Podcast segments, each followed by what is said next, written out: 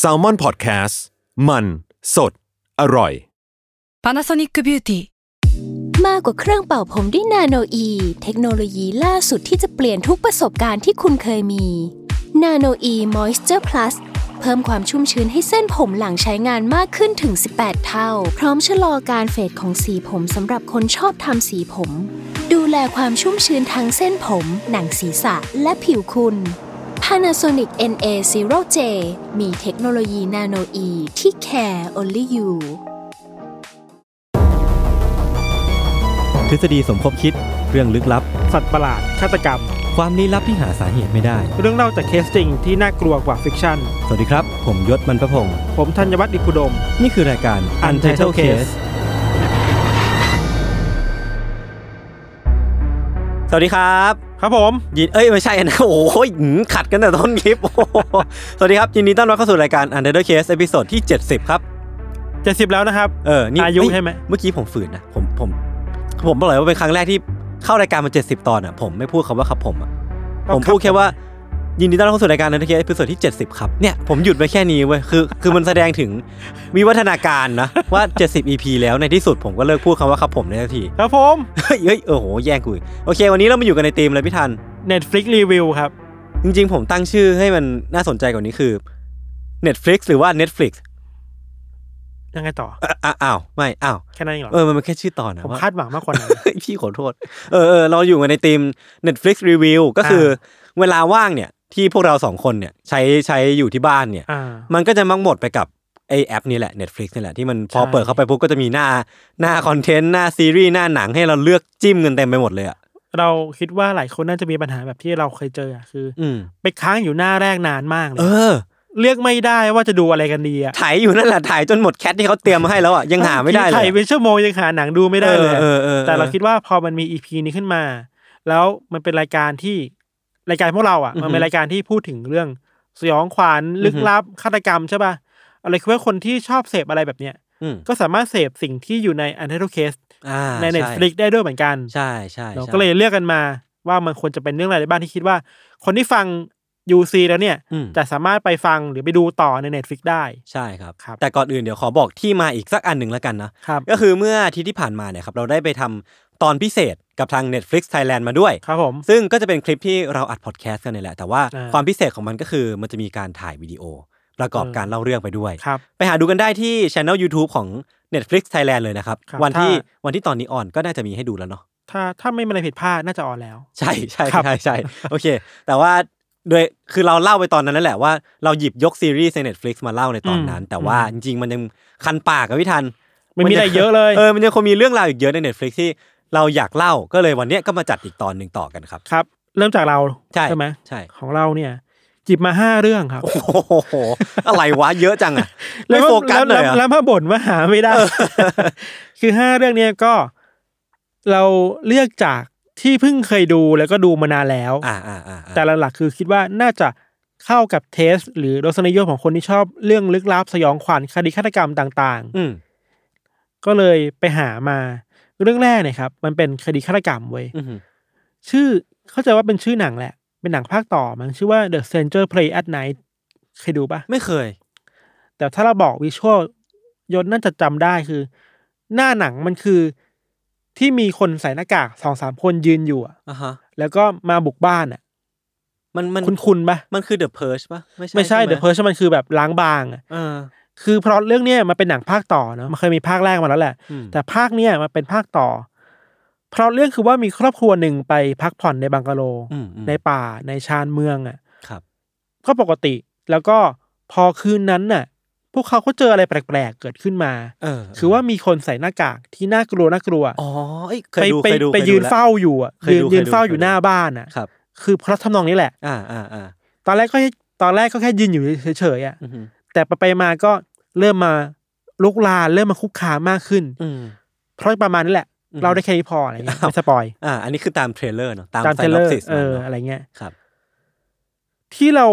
เลือกเรื่องนี้มาคือว่าเราดูจบแล้วเราคิดว่าเออมันก็น่ากลัวดี มันมี อืม ความครีปปี้ดีอะ เออเ ไอการมันยืนจ้องเฉยๆก็น่ากลัวแล้วนึกออกป่ะ อ่าฮะ แล้วอีกอย่างหนึ่งคือว่า ในในเทรลเลอร์อะมันเคลมว่ามัน based on true story เว้ย เดี๋ยวนะ เอ เออ เฮ้ยแสดงว่ามันเคยเกิดเหตุการณ์นี้จริงๆเหรอพี่ทัน ใช่ เราเราไปหาข้อมูลมาเพิ่มเติมมายศ อ่าฮะ แล้วพบว่าในภาคแรกที่ออกฉายในปี 2008เนี่ยนะ ครับ มันถูกสร้างมาจากเรื่องจริงจริง ๆ แหละ เชี่ย ที่น่าแปลกใจสำหรับเรามากเลยคือว่าหนังภาคแรกเนี่ยมันมาจากคดีดังชื่อว่า c a d d y Murders อ่าฮะ คดี c a d d y Murders เนี่ยเกิดขึ้นในปี 1981 ครับ ในอเมริกาครับที่ว่ามีครอบครัวหนึ่งในแคลิฟอร์เนียเนี่ยเดินทางไปพักผ่อนในบังกะโลในป่า อืม แล้วครอบครัวนั้นก็ถูกฆ่าแบบเป็นวิศนา อืม แล้วก็ในคดีนั้นมีทั้งแม่ที่เสียชีวิต มีลูกๆที่เสียชีวิต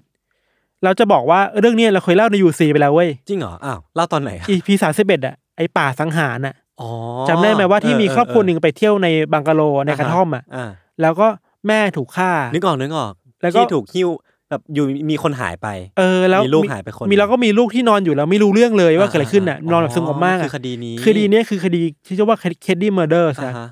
แล้วก็ถูกทำเป็นหนัง ครับ เราคิดว่าหนังมาตีความใหม่ว่า ไอ้คดีนั้นอ่ะ มันมีสเตรนเจอร์ หรือมันมีคนแปลกหน้ามามาฆ่าครอบครัวนี้อ่ะ อ่าอ่าอ่าอ่ แต่ว่ามันก็เป็นออนสตอรี่จากครอบครัวนี้แหละ เฮ้ยก็น่าสนใจนะคือมันการเป็นการเอาหยิบยกเอาเหตุการณ์จริงๆที่มันเกิดขึ้นอ่ะ เออ แล้วก็สอดแทรกทฤษฎีที่ตัวเองคิดเข้าไปว่า เฮ้ยหรือว่าเหตุการณ์ทั้งหมดมันอาจจะมีอินวอลฟจากมือ ใคร ที่ ไม่ สาม รู้มีคนแปลกหน้ามาบุกรุกที่บ้านหรือที่บังกะโลหรือเปล่า ก็น่าสนใจ อะไรเงี้ยฮะ ดีนะครับ ซึ่งคดีนั้นมันก็ยังเป็นอันซอฟหรือว่าเป็นคดีที่ยังปิดไม่ได้จนถึงวันเนี้ย อืม อย่างที่เราเล่าไปใน EP สามสิบเอ็ดอะ อืม จำได้เพราะจดมา ไม่งั้นไม่มีทาง ไม่มีทางที่จำได้แน่นอน คดีนั้นน่ะก็จบแบบว่าหาฆาตกรไม่ได้อะ อืม แล้วสำหรับสำหรับเรานะคิดว่าคดีนั้นที่เราเล่าเป็นคดีนี้ที่คิดว่าน่ากลัวสุดในยูซีที่เราเล่ามา หรอ ไอ้คดีเมอร์เดอร์เนี่ย จริงเหรอ เออเราคิดว่าน่ากลัวไว้ยด้วยภาพการตายภาพ เออเออเออ คดีนี้มันคลี่คลายไม่ได้อะ าฮ อะไรครับก็ คือสภาพศพเนี่ยมันโหดมากนะเท่าที่จำได้ ที่เราเล่าคือจำได้ว่าเหมือนมีดอะที่พบพบในบ้านแห่งเนี้ย ครับ คือมีดที่คนร้ายแทงแทงคนในบ้านอะแทงจนมีดมันบิดอะ เออเออเออ คือ ใช่ แทงหนัก ใช่ มากคือน่ากลัวมากครับ ครับ ถ้าใครยังไม่เคยฟังก็ย้อนกลับไปฟังได้เนาะ อืม EP สามสิบเอ็ดครับ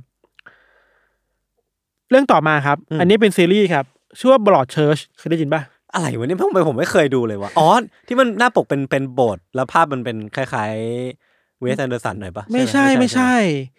ภาพปกเป็นพระเอกนางเอก ตัวเอกสองคนยืนอยู่บนหน้าผา คือปกติแล้วเวลาเราพูดถึงซีรีส์แนวตามล่าฆาตกรนะยศ อ่า เขาจะเป็นซีรีส์ที่มาจากอเมริกาเป็นหลักอะ อ่าใช่ใช่ My ใช่ Hunter อะไรอย่างเงี้ย ครับ Hannibal ฮันเดอร์วอลเลกเตอร์ก็ อะไรเงี้ย เออเออ แต่ว่าซีรีส์เรื่องเนี้ยครับ มาจากฝั่งอังกฤษ อ่าฮะ ซึ่งหายากมากนะ เออ มันอาจจะมีแหละ แต่ว่าใน Net- ในเน็ตฟลิกไม่ค่อยมีจากฝั่งอังกฤษเท่าไหร่อ่ะ อ่าฮะ เราเลยลองไปดูเว้ยแล้วพบว่าซีรีส์เรื่องนี้มันสนุกมาก เพราะว่าเรื่องราวเนี่ยมันเกิดขึ้นในเมืองเล็ก ๆ เมืองหนึ่งในอังกฤษ อืม แล้วเกิดคดีที่มีเด็กผู้ชายคนหนึ่งตอนแรกดูเหมือนว่าจะเสียชีวิต เพราะว่าตกหน้าผามาเสียชีวิตอ่ะ อือหือ แต่ว่าตำรวจที่เป็นพระเอกเนี่ยนะพอไปสืบไปสืบมา ก็พบกับเรื่องราวที่มันดำมืด อ่ มากกว่าแค่การฆ่ากัน หรือว่าอุบัติเหตุอ่ะ ครับ ที่ที่เราคิดว่ามันเป็นเป็นธีมของซีรีส์เรื่องนี้ที่ดีมากเลยคือว่า มันไม่ได้มีความลึกลับแค่คดีฆาตกรรมอะ อือหือ แค่ตัวการเสียชีวิตของเด็กคนหนึ่งอะแต่ว่าเมืองทั้งเมืองเนี่ย คนทั้งเมืองเนี่ยมันเหมือนกับว่ามันกำลังเก็บงำความลับอะไรบางอย่างเอาไว้อยู่เว้ย เฮ้ยน่ากลัว น่ากลัว แล้วคดีเนี้ยมันทำให้ตำรวจหรือพระเอกได้เห็นว่าเมืองเนี้ยมันน่ากลัวมากๆอะ เป็นเหมือนเป็นเมืองรับแลอะไรอย่างเงี้ ย เออเมืองรับแลอะไรเงี้ย เออ มันเคยมีซีรีส์ญี่ปุ่นหรือเกาหลีนั่นแหละ เออ ที่มีเนื้อเรื่องทำนองเนี้ยว่ามันมีเมืองที่มันเก็บ ใช่ ความ ใช่ ลับกำเก่งมากอะไรเงี้ย ใช่ใช่เออเออเคยดูอยู่เหมือน แล้วแต่ กัน ละตอนมันจะพาไปดูว่าในเมืองนี้มันมีความลับอะไรเกี่ยวกับคดีนี้บ้างที่ตำรวจไปเจอมาเว้ย แล้วพอมันพอมันนึกภาพเป็นหมู่บ้านอ่ะพี่ทันนึกภาพเป็นวิลเลจอ่ะมันจะมีความแบบน่ากลัวบางอย่าง เออถึงแม้ว่าเรื่องนี้มันจะไม่ได้เป็นหมู่บ้านแบบชนบทมาก อหือ แต่เป็นเมืองเล็กๆอ่ะ อืม แล้วก็แต่ละคนแต่ละครอบครัวแต่ละตึกแต่ละบ้านอ่ะ อืม รู้อะไรบางอย่าง แต่ เออ ไม่พูดอ่ะ โอ้โหเออเออเออ สนุกมาก น่าสนใจ แนะนำให้ดูครับบลอดเชิร์ชครับ ครับ ไม่แน่ใจว่ามีกี่ซีซั่นแล้วนะ แต่เราว่าเราดูซีซั่นแรก อือหือ ไปแล้วสนุกมาก อืม แล้วตอนจบก็คือพีคมากอะไรเงี้ยโอเค อีกเรื่องหนึ่งครับ อันนี้เป็นซีรีส์ที่แมสหน่อยเลยคิดว่ายศเคยดูคือ ไม่เคยอ่ะ How to Get Away with Murder อ่าเคยเคยก็ได้เคยก็ได้ จริงๆเราก็เคยคุยยศนิดหน่อยเรื่องนี้ใช่ปะ พี่ทันจริง ๆ ผมผมผมพอรู้มาก่อนว่าพี่ทันน่าจะเล่าเรื่องเนี้ยเพราะว่าวันก่อนขับรถกลับบ้านด้วยกัน แล้วก็พี่ทันก็แอบสปอยมาว่าเอ้ยยศเราเพิ่งดูตอนนี้ เรื่องนี้ ว่ะ คืออันเนี้ยไม่สปอยเพราะว่า เออ ดูได้นิดเดียว ใช่ แต่สนุกมากติดมาก คือเรามาช้าคนอื่นเว้ย อือหือ เข้าใจว่าคนอื่นที่ดูไปคือดูไปหลายซีซั่นแล้วถูกป่ะ ใช่ครับ เราดูไปซีซั่นแรกนิดหน่อยอะ อ่าฮะ แต่ติดมากรู้สึกว่า เฮ้ยทำไมมันพล็อตมันดีขนาดนี้วะ ใช่ใช่วิธีการเล่าเรื่องมันดีมากเลยนะ เราชอบที่อันนี้ไม่สปอยเนาะชอบที่ซีรีส์มันค่อยๆจะปูปมแต่ละปมของแต่ละ อ่า แต่ละคนน่ะ ใช่ ออกมาทีละนิดทีละหน่อยอ่ะ เออออ เปิดตรงนั้นทีปิดตรงนี้หน่อย อืม ย้อนไปย้อนมาอะไรเงี้ย คือมันเป็นซีรีส์ที่เริ่มต้นแต่ละซีซั่นอ่ะ ด้วยปลายทางของซีซั่นนั้นอ่ะ เออมันเล่า คือแม่งโคตรเท่ ระดับเรื่องโคตรเก่งอ่ะ เออเออเออเออ เราคิดว่าเออสนุกดีแล้วก็มันมีความที่เกี่ยวกับกฎหมายอะไรอย่างงี้ ค เนาะ รับใช่ใช่ เพราะว่าเป็นเรื่องเกี่ยวกับนักเรียนกฎหมาย อ่า แล้วต้องมายุ่งกับคดีฆาตกรรมอะไรอย่างงี้เนาะ อือหือ ใช่ป่ะเราคิดว่าสนุกดีครับ ก็ เสน่ห์ของเรื่องนี้มันคืออะไรพี่ถางคือผมว่ามันคือเรื่องของ ต้องถามยศเพราะว่ายศอะดูมากกว่าเรา คือผมอะก็ดูประมาณปีสองปีที่แล้ว เออ ผมดูไปประมาณสามซีซั่นมั้ง แต่ว่าผมรู้สึกว่าเสน่ห์อะพี่ทันน่าจะรู้สึกเหมือนกันว่าตัวละครแต่ละตัวมันมันมีคาแรคเตอร์ที่มันชัดเจนอะเนาะ อ่ ว่าถึงแม้เขาจะเป็นนักเรียนกฎหมายด้วยกันเหมือนทั้งหมดอะ อ่ แต่ว่าแต่ละคนก็จะมีจุดอ่อน หรือว่ามีความเซนซิทีฟหรือแม้กระทั่งแบ็กกราวด์สตอรี่ที่มันแตกต่างกันอ่ะ อีกอันหนึงที่เราสัมผัสได้คือ มีแรงบันดาลใจหรือเปล่า เออ มี เออ มีแรงขับ อ่าใช่แรงขับ ambition ใช่ ในการเป็นนักกฎหมายที่ ไม่เหมือนกัน แตต่างเอออันนี้น่าสนใจ อันนี้ มก น่าสนใจเราชอบ เออ คือ คนหนึ่งอาจจะมีแรงขับด้วยการเป็นนักเรียนที่เก่ง อ่า นักเรียนยอดเยี่ยม เ อีกคนหนึ่งไม่ไม่ค่อยเก่งเท่าไหร่แต่มี เออ แรงขับเรื่องอื่น อีกคนยากจนมา เอออี อีกคนต้องการเอาชนะพ่อ เอออ อะไรบางอย่างอ่ะ แล้วทุกคน อ อ่ะ ส มัน ใจาก มารวมตัวกันอยู่ในคดีเนี้ย เออ ในเรื่องเนี้ย เออเออ คิดมันสนุกดี เนี่ยแต่ก็สุดท้ายแล้วครับ ผมว่าอยากให้ทุกคนกลับไปดูที่ชื่อเรื่องอีกทีหนึ่ง How to Get Away with Murder คือคอนเซปต์หลักเลย ซึ่งมันจะเป็นอย่างนี้ทุกซีซั่นถูกปะ ใช่ แล้วเราสามารถดูต่อไปเลยได้ไหม ได้ มันมันต่อเนื่องกันมาสามซีซั่น ต่อเนื่องกันต่อเนื่องกัน อ่า ควรจะดูต่อกัน คือปลายทางของซีซั่นหนึ่งอ่ะหรือว่า อ่า ตอนสุดท้ายของซีซั่นหนึ่งอ่ะมันไม่อนุญาตให้เราจบแค่นั้นนะพี่ดัน มันมันไม่อนุญาตให้เราจบแค่นั้น มัน อ่ะ จะคาใจอย่าง เอ งี้ อ หรอ มันบีบบังคับให้เราดูซีซั่นสองต่อภายในทันทีเลยเว้ย เนี่ยผมต้องดูจบภายในวีคนี้แหละผม เออ ดู น่ะ ไป ส ส นุ นุ ก ก ส ต นุก อนแล้ว สนุก สนุกดี ครับ เพลินเพลินดีอ่ะ ใช่ใช่ใช่ เราเคยเปิดดูคร่าวๆ แต่ว่าไม่สนใจแต่พอช่วงนี้กลับมาดูมีคนแนะนำมา อืม ก็ดูตามคำแนะนำเอ้ยดีว่ะ แต่มันมันค่อนข้างเครียดเหมือนกันนะเนื้อเรื่องมันเข้มข้นอ่ะ เออเออต้องต้องมีสมาธิพอสมควรอ่ะ อ่าอ่า ต้อง ใช่ ไม่ต้องไม่ลืมดีเทลบางดีเทล อ่า อ่ะ เออ อะ อะไร เงี้ยครับ ครับ ก็สรุปครับ ส่วนสองเรื่องต่อไปเนี่ยเป็นสารคดี อ่าฮะ ที่เราชอบมากแบบ อืม ชอบมากๆเหมือนกันครับ อันแรกที่เราหยิบมาคือ Tell Me Who I Am อ่า เคยดูปะ เคยเคยเคยดูจากที่พี่ไก่แนะนำไก่นัทพลแนะนำ อ่า คือเป็นเรื่องของคนที่สูญเสียความทรงจำถูกปะ ใช่ คือเพราะเรื่องคือว่ามีพี่น้องฝาแฝดคู่หนึ่ง อืมม ชื่อว่าอเล็กซ์และมาคัสลูวิส ครับ อเล็กซ์เนี่ยเคย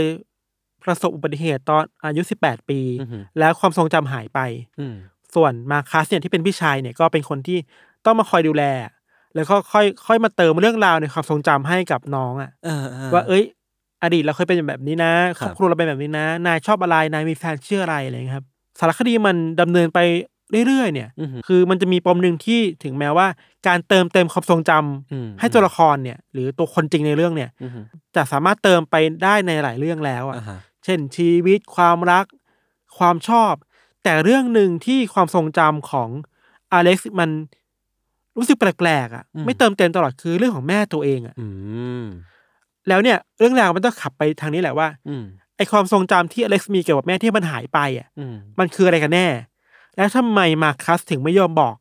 ความทรงจำเกี่ยวกับแม่ให้อเล็กซ์ได้รู้อะ เออเออเออ แค่นี้ก็ลึกลับแล้วนะ ใช่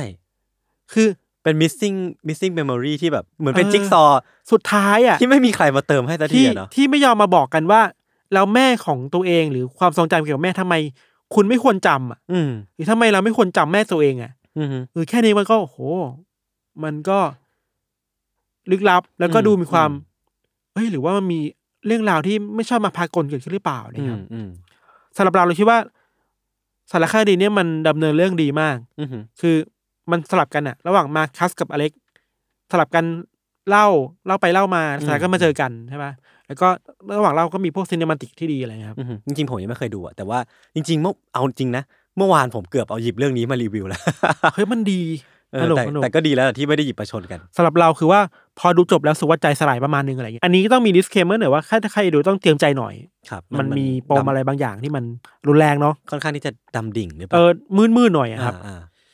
ส่วนอีกเรื่องหนึ่งเนี่ย เป็นสารคดีเหมือนกันครับ อันเนี้ยไม่รู้ว่าทุกคนเคยดูหรือเปล่า มันไม่ค่อยแมสเท่าไหร่ชื่อว่า Nobody Speaks ๆ อืม เคยได้ยิน ม่ ชื่อปะ เคยได้ยินแต่ว่าไม่เคยดู คือเรื่องเนี้ยในตอนแรกมันปูว่ามันเป็นสารคดีเกี่ยวกับนักมวยปล้ำคนหนึ่งชื่อดังฮังโฮแกน อ่า ผมไม่ดูมวยปล้ำด้วย คือ อยากแหละ ฮังโฮแกนเป็นนักมวยปล้ำที่ดังมากที่สุดของ WWE เหรอ คนหนึ่ง มีฉายาไหมอะ คลาสสิกมากอะไม่มีแต่ว่าถ้าบอกชื่อน่าจะจำได้กันน่ะ เป็นดาราของยุคสมัยหนึ่งอ่ะ อ่าอ่าอ่า หรือเป็นเบคแฮมของยุคสมัยหนึ่งอ่ะ อ่า ในวงการมวยปล้ำอะไรอย่าง เออ เงี้ย ก็เท่ดีนะ แล้วมันมีเรื่องอื้อฉาวคือว่าฮังโฮแกนเนี่ยไปฟ้องร้องสื่อเจ้าหนึ่งไว้ย ครับ สื่อเจ้าเนี่ยเป็นสื่อที่ออกมาแนวแบบแนวชอบเล่นเรื่องเฉาวโชว์อะ อือหือ แล้วสื่อเนี่ยไปได้เซ็กเทปของโคแกนมา เชี่ย ที่โคแกนไปมีอะไรกับผู้หญิงคนหนึ่ง อ่ะฮะ ในห้องนอน ครับ สารคดีมันก็ตามถามว่าสรุปแล้วสื่อมันควรจะรายงานเรื่องนี้ได้หรือเปล่าอะ อ่าอ่า แต่สุดท้ายมันก็รายงานนะ อ่าฮะ จนกลายเป็นคดีความของโคแกนมาฟ้องร้องว่าเฮ้ยนี่มันเรื่องส่วนตัวของผมคุณไม่มีสิทธิ์อะไรเงี้ย อืม แต่ว่าสารคดีมันก็ตั้งถามหลายอย่างว่าเฮ้ยบุคคลสาธารณะการมีพฤติกรรมที่ไม่ดีอะ อืม พูดได้หรือเปล่านะ อืม สื่อแชร์ได้หรือเปล่าพฤติกรรมที่ไม่ดีของไอดอลหรือของ อืม ซูเปอร์สตาร์ของเซเลบอะไรเงี้ยครับ อืม แต่ว่ามันมีจุดตัดอะไรบางอย่างไว้ยในอีกเครื่องหนึ่งของสารคดีครับ คือว่า ถึงแม้ว่าเรื่องหลักมันคือการฟ้องร้องสื่อใช่ป่ะ อือหือ แต่ว่าสารคดีเนี่ยพอมันมันสืบไปเรื่อยๆอ่ะมันเพราะว่าเบื้องหลังการฟ้องร้องอ่ะ มันมีคนมาอุดหนุนเงิน ให้โฮแกนในการฟ้องร้องสื่อไว้ย เฮ้ย จริงเหรอ เออมันเป็นกระบวนการอะไรบางอย่างอ่ะ เอ้ยน่าสนใจว่ะ ของบุคคลบุคคลหนึ่ง อ่า อ่ะ ฮะอ่าฮะ แล้วบุคคลเนี่ยมีอิทธิพลทางการเมืองมากๆอ่ะ อ่าฮะ แล้วมันก็ตามถามต่อไปว่าสุดท้ายแล้วไอ้ขบวนการแบบเนี้ยมันคือความพยายามที่จะปิดปากสื่อ อ่า หรือเปล่า หรือว่าจริง ๆ แล้วเป้าหมายคืออะไร เออ ในการสนับสนุนการฟ้องร้องครั้งนี้ ใช่ เออ ก็น่าสนใจนะ น่าสนใจ โหมันตั้งคำถามกับฟรีสปีชมันตั้งคำถามกับ อ่อ่ เสรีภาพสื่อ ครับ แล้วก็บุกเขาเรียกว่าอะไรนะความรับผิดชอบหรือว่าสิ่งที่คนที่เป็นแบบบุคคลสาธารณะ เออ จะต้องเจอ ใช่ อ่า คือโหพาร์ทหลังของสารคดีเนี้มันไปไกลมากทำให้เราชอบมากคือ อืม เฮ้ยการฟ้องร้องสื่อแบบให้สื่อปิดตัวไปแบบล้มละลาย อื อะ มอืม มันคือการคุกคามสื่อแบบหนึ่งหรือเปล่าอะ อืม ถึงแม้สื่อนี้เราจะไม่ชอบก็ตามอะ ครับ อะไรเงี้ยนี่ก็เออว่ามัน เออ ทันสมัยดีนะ ในฐานะที่พี่ธันเองก็ทำงานสื่อด้วย เออ น่าจะรู้สึกว่าอินกับประเด็นนี้เป็นพิเศษเนาะ เออเออเราชื่อมันคือ nobody speak อ่ะ อ่าฮะ การทำแบบนี้ทำให้ทุกคนไม่กล้าพูดอะไรหรือเปล่าอะ เออ เพราะว่า นึกออกปะ พูดออกมาปุ๊บก็ โดน ถูกฟ้อง ทันที ร้อง แล้วก็มีคนที่สนับสนุนการฟ้องร้อง เออ สื่อด้วยซ้ำอะ มันมีเกล็ดนิดหน่อยคือว่าคนคนนี้ที่อยู่เบื้องหลังอ่ะ คือไปฟ้องร้องมากกว่าแค่สื่อนี้นะ อือฮึ คือกระจายการฟ้องร้องไปหลายสื่อมากเลยอ่ะ อ่า มันแปลว่าให้คุณกำลังปิดปากสื่อกำลังยุติฟรีสปีชที่พี่ไม่อยู่ในอเมริกาหรือเปล่าอะ อ่าอ่าอ่า อันเนี้ยคือโหพีคมาก เออเออน่าสนใจว่ะ แล้วมันก็กลับมาถึงสังคมไทยว่าเฮ้ยช่วงหลังมันก็มีประเด็นเรื่องสื่อ ใช่ เรื่องอื้อฉาวอะไรอย่างเงี้ยเยอะแยะ อ่าม มากมายครับ จริงการมีอยู่ของสื่อมันคือการเสริมรากฐานหรือว่าเสริมสร้างความมั่นคงของประเทศในในระดับหนึ่งอะใน ใช่ ในรูปแบบหนึ่งเนาะเออ โจทย์มันมากกว่าแค่นั้นอะเราว่า อือฮึ มันคือโอเคแหละสื่อบางสื่ออาจจะแย่ อือฮึ ทำเรื่องอื้อฉาวทำเรื่องดาราแต่ ทำเรื่องบิดเบือนเฟก เอ นิ อ ว แต่สุดท้ายแล้วการฟ้องร้องสื่อการปิดปากสื่อไม่ให้พูดเนี่ย เส้นแบ่งมันอยู่ตรงไหนนะ นั่นสิเ อันนี้คือสารคดีที่มันชวนเราคิดอ่ะ เออผมนึกถึงไอ้นี่เลยพี่ dispatch อะของเกาหลีอะ เออ ที่จะเป็นสื่อที่ชอบลีกเขาเรียกว่าอะไรนะลีกลีกหลุดข้อมูลแบบ เกี่ยวกับบ างอย่าง ไอ ออก ดอล มา นักร้องนักแสดงออกมา เออซึ่งมันก็จะมีความลับดำมืดบางอย่างที่อ่าบางทีก็ก็โอเคแหละ เป็นความลับที่แบบเกี่ยวกับเรื่องห้องที่ เออ มี ไอ้ เรื่อง เรื่อง ข่ม คดี ขื นั้น น อะไรใช่ไหม แต่ว่า คดีดัง อีกอีกส่วนหนึ่งที่มันเป็นส่วนใหญ่มากๆคื เรื่อง ป็ ส่วนตัว เออเป็นเรื่องส่วนตัวของดารา เราคิดว่าดิสแพทถูกตั้งคำถามนี้มาตลอดแหละ อืม ใช่แบบว่า อืม เส้นแบ่งอยู่ตรงไหนนะครับ ที่คนทำหรือคนทำ อ่า แต่อีกสเกลหนึ่งคือ แล้วเส้นแบ่งของคนนอกล่ะ อ่า ในการมาคุกคามสื่อล่ะ ใช่ มันมีเส้นไหนบ้างโอ้โหเส้นแบ่งในเรื่องนี้มันเยอะมากเลย อ่าอ่าเอ้ยน่าสนใจ น่าสนุกดีครับ ครับ จริงๆ เราเตรียมมาห้าเรื่องแต่ว่า มันมีอีกสองสามเรื่อง ดูเยอะดูเยอะ ที่คิดว่าคุยได้ปราบปลาย อ่าอ่าอ่านี่ครบห้าแล้วเหรอยังเนี่ยสี่ สี่แล้ว อ่า จริงๆ มันมีอีกเรื่องหนึ่งสองสามเรื่องที่เราอยากแนะนำเป็นอนิเมะครับ อ่า อันเนี้ยคือ Attack on Titan อ่า มีพูดถึงไว้ในตอนก่อนนะของ Netflix Thailand ด้วย เออ คือเราคิดว่าที่อยากหยิบมา ถ้าพูดถึงเฉยๆ มันจะดูไม่เกี่ยวกับ UC ใช่ป่ะ อ่าฮะ แต่ว่าสปอยปะวะ สปอยไหมอ่ะ สปอยแหละ อ่า อ่ะ ถ้าใครยังไม่ดู Attack on Titan ถึงตอนล่าสุดเนี่ย อ่า ก็พอส เดี๋ ไป ยว ก่อน ถึงตอนล่าสุดเลยเหรอ ซีซั่นล่าสุด นี่ ใ ผมต้อง Netflix พอสไปก่อนไหมใ Netflix เนี่ย เราไม่สปอยมากจะบอกว่า โอเคแหละในไททันมันมีมากกว่าแค่เรื่องไททันอ่ะ ครับ มันมีลัทธิเนื้อว่า อ่า มันมีเรื่องการเมือง อืม มันมี คดีแปลกๆที่คนเราไม่เคยรู้อ่ะ แต่ว่าผู้ปกครองเขาปิดบังอยู่อ่ะ มม อะไรเงี้ยก็เป็นยูซีนะ อืมอืม ลัทธิอะไรบางอย่างที่ล้างสมองคนในเมืองในประเทศอ่ะ เออ มันก็เออก็ยูซี โคตรยูซีอ่ะโคตรยูซี ผมคิดว่ามันคือเรื่องของการสร้างทฤษฎีสมคบคิดอะ บางอย่าง ใช่ อะ โอ้ย เออ อันนี้พูดแล้วสปอยว่ะไท เหร ทัน อ นี่แต่แล้วสปอยหมดเลยว่ะแต่ว่าเราเตือนแล้ว เออโอเค ด่าใครด่าโยนทำไม่หยาด อ่ะเอาอะไรวะผมไม่ได้เล่าเรื่องนี้ เอ้ยแต่จริงๆผมเห็นด้วยกับพี่ทันนะว่าจริงๆไททันอ่ะมันคือการ์ตูนแบบเมตาฟอร์ดีๆนี่เองแหละ เออ มันคือการ์ตูนที่แบบเปรียบเปรยการเมืองชนชั้น สุดท้ายแล้วไททันมันตั้งคำถามว่าไอความจริงที่เรารู้อยู่ทุกวันเนี้ยมันคือความจริงหรือเปล่าหรือว่าเป็นความจริงที่เราเราถูกบอกว่ามันคือความจริงอ่ะ อืมอืม ความจริงแบบ actual fact จริง อ่า ๆ หรือว่ามันเป็นความจริงเพราะว่าคนที่มีอำนาจบอกว่ามันคือความจริงวะ เนี่ยสินั่ นสิ เออเออ นี่คือไททันครับ ครับ แล้วก็มีอีกนิดหน่อย แนะนำแบบคร่าวๆ ไม่ลงดีเทลนะ ที่ อือหือ คิดว่าน่าดู เช่น Stranger ซีรีส์เกาหลี อ่เกาหลี มีสองซีซั่นแล้วที่สนุกมาก ครับ คดีฆาตกรรม อืม เกี่ยวกับตำรวจอายการเนาะ อือฮึ อีกอันนึงคือ My Hunter แหละ อ่าโอเคอันนี้ไม่ ที่เหมาะกับ UC ไม่แนะนำไม่ได้เนาะ เออเหมาะกับ UC แล้วก็อันนึงเป็นผีที่ดีมากคือ Haunting of l i n e Manor อ่าอ่าอ่า อะไรเงี้ยสนุก อืม แล้วก็มีอะไรอย่างเงี้ยที่คน UC น่าจะดูได้ ดอนฟักวิดแคทไหม เออดอนฟังวิดแคท อันนี้คือแนะนำจริงๆ แนะนำจริงๆ ให้ดู สุดมากอ่ะ อ่า เป็นคดีเกี่ยวกับฆาตกรต่อเนื่อง ครับ อะไรอย่างงี้เนาะ อืม แล้วก็เล่าเรื่องดีมากเนาะ ดีจริง ๆ คือ เออ มันมีมันรู้สึกมีสี่สี่หรือห้าตอนไม่รู้อ่ะ แต่ว่าตอนแรกอะเราพอจะแบบหนึ่งถึงสองตอนแรกอ่ะ เราแบบ เฮ้ย กูเดาถูก กูเดาถูก เออสุดท้ายเดาไม่ถูกเว้ย เออ สุดท้ายตอนตอนท้ายของตอนสองนี่แหละ อืม มันมีบางอย่าง เราดูจบเลยในรูปเดียวอ่ะ ใช่เหมือนกันเหมือนกัน คาใจมาก เพลิ ส น นุก จัด มาก เออ แต่คิดว่าหลายคนคงคงเคยดูแล้วเนาะ ครับ ก็เลยไม่ได้หยิบมาคุยเยอะ อืมเหมือนกันเหมือนกัน นอกจากนั้นก็จะมีพวกแบบที่คิดว่ามันเข้ากับยูซีก็คือ Stranger from Hell อ่า ซีรีส์เกาหลีที่ทำมาจากการ์ตูน นี่พี่หยิบมาตรงกับผมเหมือนกัน อันนี้คร่าว อ่าอ่า ๆ ประมาณนี้แหละที่คิดว่าอ๋ออีกอันนึงเราเคยพูดในอีพีก่อนหน้านี้หลายอีพีแล้ว อือหือ เป็นหนังชื่อว่าแคม อืม C A M อืม c a m e r a นี่แหละ อ่า เราพูดอีกทีก็ได้ว่ามันเป็นเกี่ยวกับเรื่อง ผู้หญิงคนหนึ่งที่เป็นเขาเรียกว่าอะไรนะเป็นเน็ตไอดอล อืมอืม แล้ววันหนึ่งแอคเคาท์ของเธอในการโชว์อะ อืม มันหายไปเว้ย อืม แล้วมาพบอีกทีว่า มันมีใครบางคนอ่ะ แฝงตัวเป็นเธออ่ะ อืม มาสวมรอยตัวเองอ่ะ อืม แล้วก็กำลังไลฟ์อยู่อ่ะ เป็นหน้าตัวเองเลยนะเว้ย อ่าจำได้ พี่ทางเคยเล่า สนุกมาก อ่าฮะ ตอนจบก็ดาร์กมาก อันนี้ อื ก็ อฮึ แนะนำให้ดูครับ ก็ถ้ามีเวลาก็ประมาณนี้แหละ อืม เข้ากับ UC ดี ครับ อะไรอย่างงี้ครั จ บ ริงๆก็มีอีกเยอะเนาะซึ่งก็สามารถกลับมาได้นะ คือคือจริงๆทุกคนก็สามารถแนะนำกลับมาให้เรา ใช่ ได้ ครับ เนาะ หรือว่าเอ้ยพี่ทันน่าดูเรื่องนี้นะพี่ยศน่าดูเรื่องนี้นะครับ บอกมาได้ ครับผม ครับผมประมาณนี้ครับของเราครับ ก็พักฟังโฆษณาสักครู่นะครับ แล้วกลับมาฟังเรื่องเดี๋ยวต่อในเบรกหน้าครับ ครับ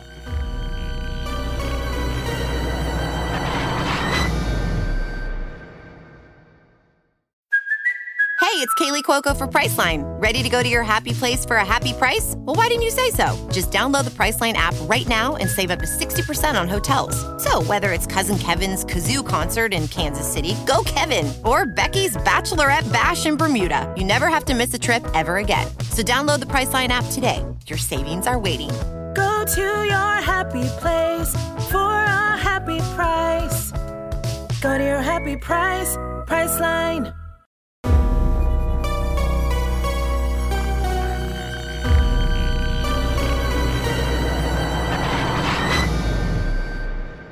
โอเคครับ อ่าเอ้ย อะไร วะ เอ้ย อย่าแย่งกันดิ โอเคครับ ก็กลับมาอยู่ในเบรกที่ 2 ของรายการ u n d e r Case เอพิโซดที่ 70 ครับ คือผ่านมาเจ็บสิบตอนเนี่ยผม อ่า สามารถจับทางคุณได้แล้ว คุณจะเริ่มต้นด้วยคำว่าอะไร อย่าดีพี่ แล้วเนี่ยผมเป็นคนที่แบบพอโดนจับทางได้ จะรู้สึกว่าไอ้เหี้ยเอ้ยทำตัวไม่ถูก โอเค แต่ผมจะไม่สนใจพี่แล้วกันนะ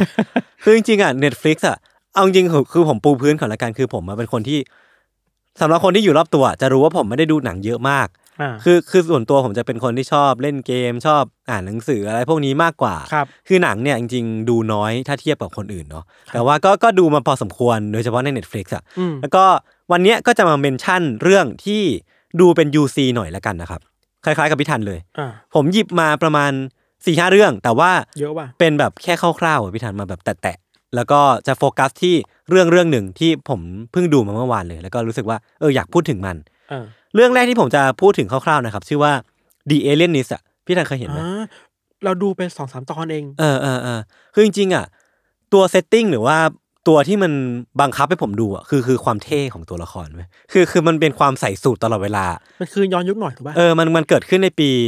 1896 ครับ ครับ มันเป็นเรื่องเกี่ยวกับคดีฆาตกรรมต่อเนื่อง ม ซึ่งมันก็จะมีการอินโวลระหว่างตำรวจ หรือว่า ใครก็ตามที่เป็นนักสืบอ่ะ แล้วก็ที่มันน่าสนใจอีกอย่างคือคือช่วงนั้นนะครับ มันเป็นไทม์ไลน์ที่มันซ้อนทับกับการ การมีอยู่ของซิกมันฟรอยด์อะ เป็นเชิงจิตวิเคราะห์ข เอ อง อ ฟลอ คือ นี้ป่ะ ใช่ คือมันเป็นการที่ในยุคนั้นน่ะ การสืบสวนน่ะ มันไม่ได้มีการเอา criminal psychologist อะมาเกี่ยวข้องด้วย แต่ว่า อ่า ในคดีเนี้ยมันมีการที่เชิญ criminal psychologist คนหนึ่งอะมาช่วยในการสืบคดีด้วย อืม ซึ่งในปัจจุบันนั้นอ่ะ มันยังไม่มีการยอมรับมากขนาดนั้นนะพี่ธันเพราะฉะนั้น อืม ความท้าทายคือ นอกจากความยากของคดีแล้วอ่ะ criminal psychologist เองก็ต้องพยายามที่จะ proof ตัวเองต่อหน้าตำรวจ หรือว่าต่อหน้าใครก็ตามที่มีอำนาจอยู่ในตอนนั้นนะพี่ธัน อืม แล้วก็ตัวคดีเองก็น่าสนใจมาก มันเป็นการ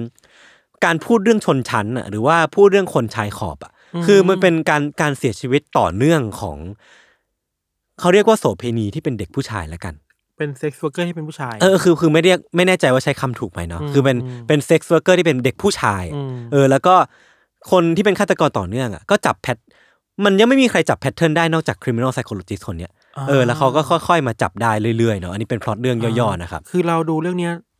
หลังจากที่เราดู My Hunter เว้ย อ่าเ คือพอ เ My Hunter ซีซั่นสองจบอะแล้วมัน เออ ค้างคามากอะ ใช่ใช่ ทำไงดีวะ มันมีเรื่องนี้มาพอดี เออ ก็ดูดูต่อ มันมีความคล้ายคลึงกันนะ คือคือ My Hunter อ่ะมันก็จะเกิดขึ้นหลังจาก Alien Nist อีกอ่ะซึ่ง อ่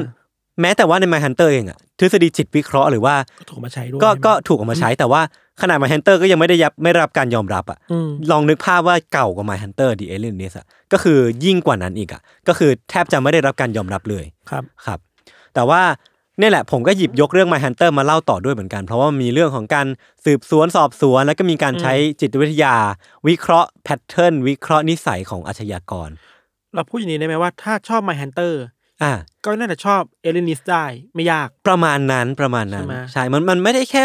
ความมันของการสืบสวนคดี หรือว่าความโหด อืม ของของคดีอย่างเดียวอ่ะ อืม มันมีการวิเคราะห์ความไม่ใช่ดีฮิวแมนไนซ์อาชญากรอ่ะมันคือเอา วิ ควา เค ม ราะ เป็ ห์ น แรง คน จูงใจ เออใช่ใช่ ใช่ ใช่ ไหม คือผมรู้สึกว่าอันเนี้ยส่วนตัวผมผมถูกเส้น ผมโดนเส้นอะไรพวกเนี้ย เออ มันมีความ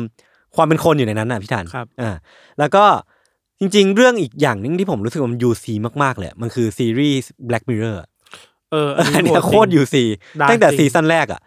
คือซีซั่นแรกที่ผมชอบมากคือ ประธานาธิบดีที่ที่ ตอนแรกเลย เออ ประเดิมตอนแรก โอ้ เลย โห โหดมาก โหดมากโหดมากจริงๆโหดมากจริง แล้วมันเป็นตอนแรกของแบ b บิเล n ซีซั่นแรกใช่ไหม ๆอ่า มันเซตเซตมาตรฐานความโหดเอา ใช่ ไว้แล้วอ่ะ ใช่ใช่ใช่ คือ Black Mirror อะถ้าจะบอกว่าเกี่ยวกับซีเป็นซีรีส์เกี่ยวกับอะไรอ่ะผมรู้สึกว่ามันเป็นซีรีส์ที่ใช้จินตนาการ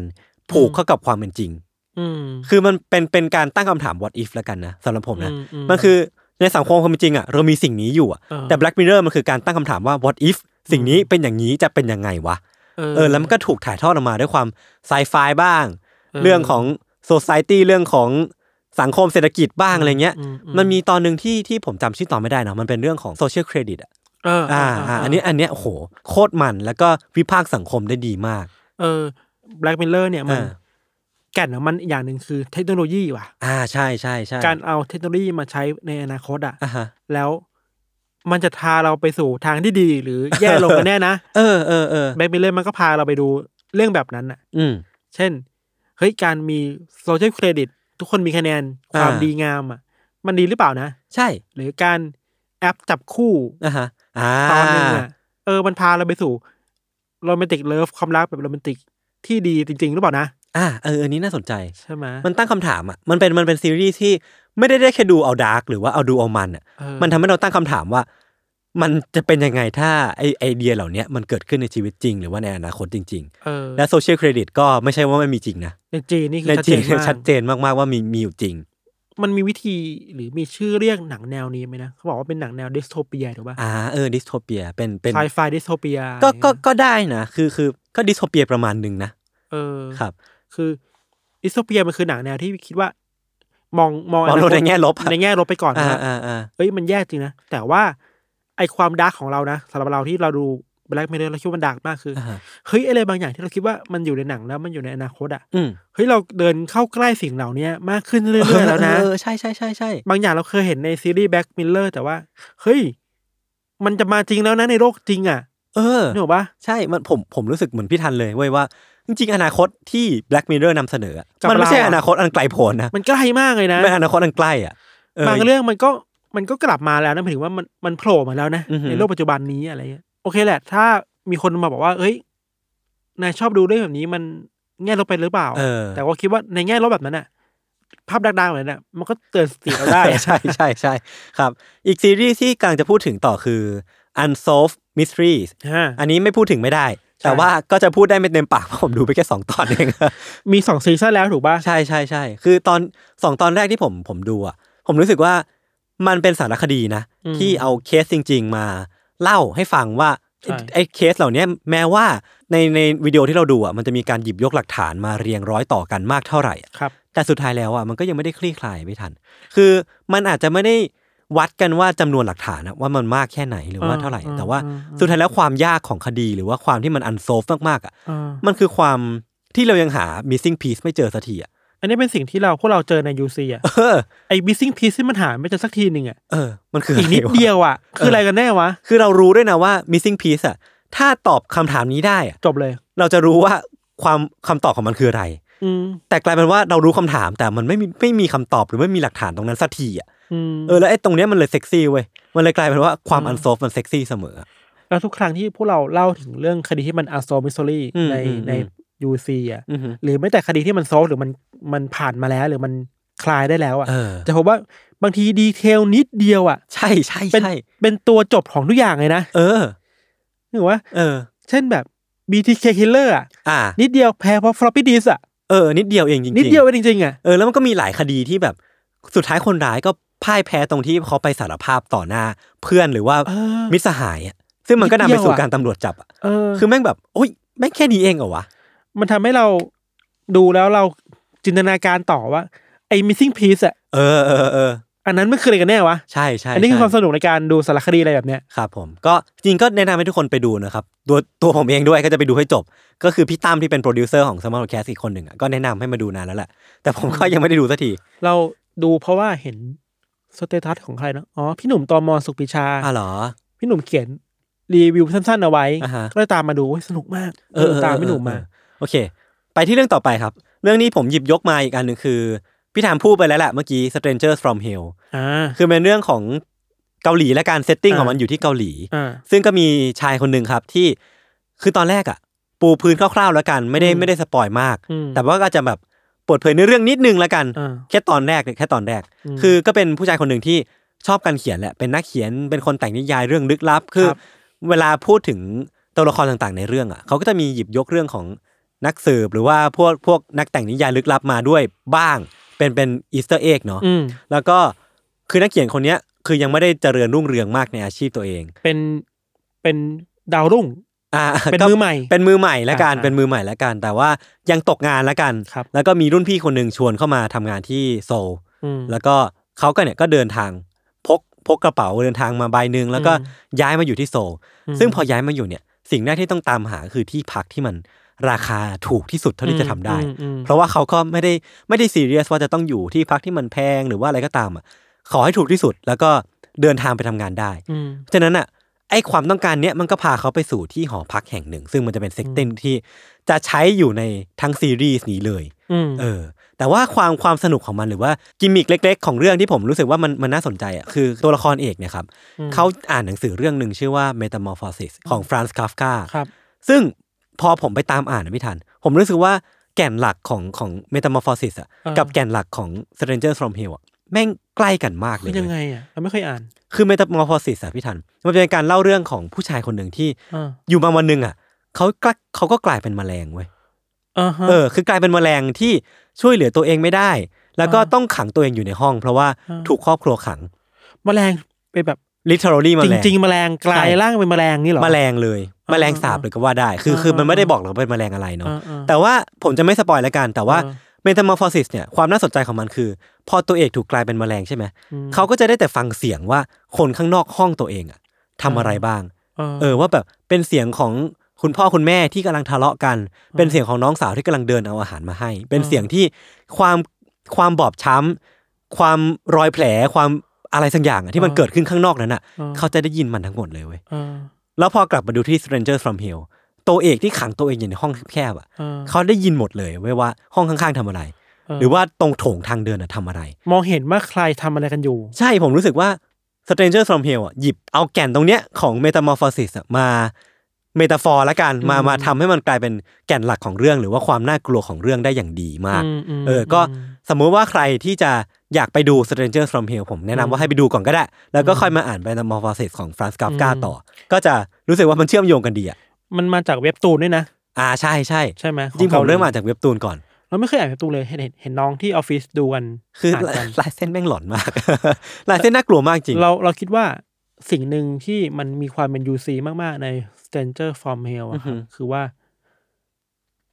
เวลาเราพูดถึงคนคนหนึ่งที่ทำอะไรแย่ ๆ ลงไปอ่ะ อ่าอ่า เราบางทีปัจจัยภายในมันก็มีส่วนแหละ อืม แต่ปัจจัยภายนอกล่ะ อ่า ที่เป็นส่วนผสมให้คนคนหนึ่งกลายเป็นคนที่น่ากลัวขึ้นมาได้อะ เออเออเออ มันมาจากอะไรได้บ้าง ใช่ บริบทแวดล้อม อืม เดี๋ยววะ เออ มันเยอะมากเลยนะ ที่พี่ธันพูดเมื่อกี้คือคือเป็นสิ่งที่ผมว่าคนสร้างหนังเรื่องเนี้ยหรือว่า Stranger from Hell เรื่องเนี้ยต้องการที่จะพูดเรื่องนี้เว้ย ชื่อไทยมันคือนรกคือคนอื่น เออว่ะ ใช่ปะ ชัดเจนเลย ชัดเจนเลย นรกคือคนอื่นใช่ปะชื่อชื่อไทย ใช่ใช่ แต่ว่า ใช่ใช่ ถ้ามองกลับกันหน่อยแล้วว่า แล้วแล้วฉันคืออะไรอ่ะ เออเอ อเออเออ ในนรกนี้อ่ะ ใช่ใช่ อะไร ใช่ เงี้ยมันก็คิดมันก็ตั้งคำถามถึงการถูกปัจจัยแวด ห้อมล้ ล้ อ อ ม มห้อมล้อมมันส่งผลอิทธิพลต่อคนคนหนึงได้แค่ไหน เออ น่าคิดน่าคิด เออ ครับ ก็แนะนำให้ไปดูกันนะครับ ครับ เรื่องต่อมาคือ Haunting of Hill House คือเมื่อกี้ อ้าว พี่ธันพูดเรื่อง พู Haunting ดหม of ดแล้วนี่ of Blind Manor ใช่ไหม อ่า พอผมพูดซีรีส์เรื่องแรก ภาคแรกแล้วกัน จริงๆ มันเนื้อเรื่องไม่ได้ต่อกัน อ่า